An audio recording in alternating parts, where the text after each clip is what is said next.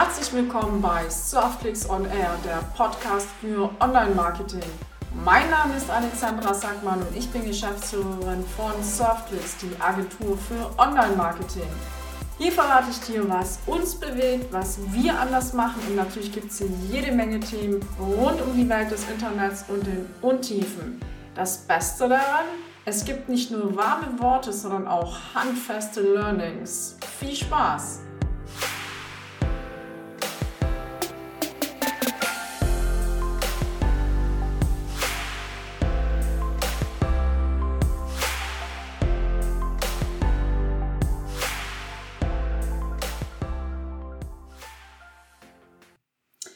Hallo, ich möchte heute über die dunkle Seite von TikTok sprechen. Im Speziellen geht es um die Zensur von Behinderung, Übergewicht und LGBTIQ-Inhalten. Ja, der ein oder andere fragt sich, was ist TikTok? Also um ganz kurz und einfach das zu erklären, ähm, TikTok ist, ein, also es ist eine App, und da posten Leute kurze Videoclips, die dann im Loop laufen.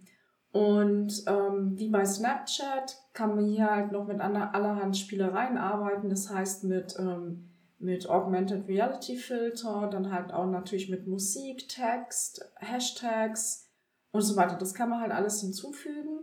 Und das macht halt das Ganze halt auch super kreativ. Also es ist halt äh, Bewegtbild.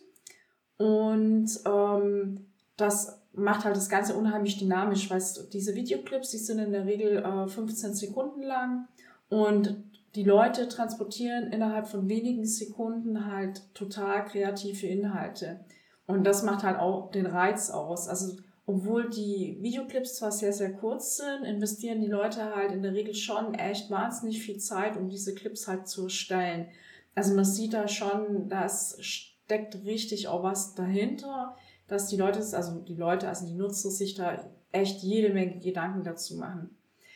Ähm, zum Hintergrund noch, also TikTok ist ein chinesisches Videoportal und ähm, ist quasi, die haben 2018 sind die äh, mit Musically, haben die fusioniert. Um sich mal äh, vor Augen zu halten, um mal so ein Größenverhältnis zu bekommen, also die aktuellen Nutzerzahlen für April im Jahr 2020 lagen bei 178,5 Millionen. Also Leute, die sich über den Google Play Store die App bereits runtergeladen haben. Also es ist schon ein echt richtig großes Ding. Ähm, was halt total interessant ist an der Plattform ist, dass auch immer mehr Unternehmen das halt natürlich dann auch entdecken für sich das heißt, ähm, zum Beispiel Red Bull arbeitet auch auf dieser Plattform und die haben dort 2,7 Millionen Follower. Also da steckt schon richtig Potenzial dahinter. Ich wollte jetzt aber heute mal über einen anderen Aspekt sprechen, der mir persönlich halt auch sehr wichtig ist. Also vorneweg muss ich mal gestehen, ich bin ein riesengroßer TikTok-Fan schon seit echt langer Zeit. Das heißt, mir persönlich macht es einfach, auch, einfach als Nutzer, macht es wahnsinnig Spaß, also diese App zu benutzen. Ich probiere da selber auch Videos aus. Ich finde es total lustig. Ähm, es ist jetzt nichts, wo man mir ähm, folgen kann. Die Videos bleiben auf privat.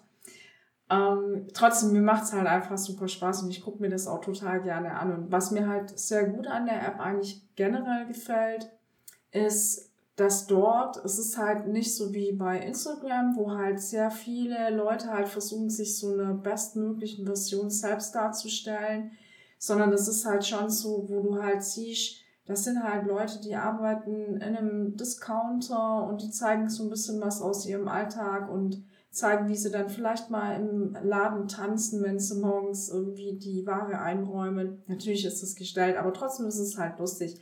Oder es zeigen halt viele auch aus allen möglichen Schichten, zeigen halt so Dinge aus ihrem Alltag und Familien tanzen gemeinsam und es tanzen halt auch, du siehst auch mal eine Oma am Tanzen und das macht halt für mich so persönlich den Reiz aus. Also es ist halt nicht so ähm, ja, nur so schöne, heile Welt, sondern die Leute, man hat halt schon den Eindruck, dass die Leute auch Spaß dran haben, einfach über sich selber auch zu lachen. Nichtsdestotrotz, ich wollte heute ja um speziell mal auf das Thema Zensur auf dieser Plattform eingehen. Das heißt, ähm, immer wieder liest man Artikel darüber im Netz. Und zwar unter anderem hat Netzpolitik darüber berichtet unter Berufung auf interne Moderationsrichtlinien und Aussagen von TikTok-Angestellten, dass halt dann doch immer wieder ähm, Zensur stattfindet, und zwar von behinderten, übergewichtigen Menschen und Menschen, die sich halt offen LGBTIQ-mäßig outen. Und das ist halt was, was ich ähm, natürlich für nicht gut heiße. Und ähm, das heißt halt letztendlich, wenn man halt also durch sein äh, Feed durchscrollt, dann werden einem so an, also Inhalte halt viel weniger angezeigt. Und das heißt, im Grunde genommen kann man es, um es auf den Punkt bringen, kann man halt sagen, bei TikTok hat jeder die Chance zum Start zu werden, solange die Person nicht behindert, übergewichtig oder offen homosexuell ist. Und ähm, die Vorgaben, die kommen angeblich aus der chinesischen Zentrale, der Mutter ByteDance. Und ähm, gegenüber Netzpolitik sagen halt TikTok immer wieder, ja, man hätte jetzt die Regeln mittlerweile angepasst. Also ich muss sagen, ähm, ich sehe so Inhalte auch immer wieder, aber natürlich nicht so stark, wie ich andere Inhalte dort sehe. Und ich finde es halt was, was ich halt nicht gut finde. Ich finde ja, jeder sollte gleichermaßen die Chance haben. Und ähm, ich finde auch die Begründung, die TikTok dazu nennt, die begründen das halt so, dass die halt sagen, die wollen ähm, quasi den Leuten einen Schutz vor Mobbing bieten. Also das ist schon echt krass, indem die halt einfach sagen, wir bringen halt diese Inhalte von den Leuten, wir machen das nicht so sichtbar, um die quasi zu schützen. Also das ist halt schon ähm, was, wo man sich fragt, okay, ähm, Unsichtbarkeit als Schutz vor Mobbing. Also auf so eine Idee muss man erstmal kommen, das Ganze so zu verkaufen. Ja, also ich finde es sehr kritisch dazu, was halt ähm, bei TikTok, aber auch bei anderen Plattformen immer massiv einfach ein Problem ist, ist das ähm, Thema bezüglich ähm, Pädophile. Das Problem haben aber im Grunde genommen auch andere Plattformen. Also es ist jetzt leider kein spezielles ähm, Problem, das jetzt nur bei äh, TikTok auftaucht.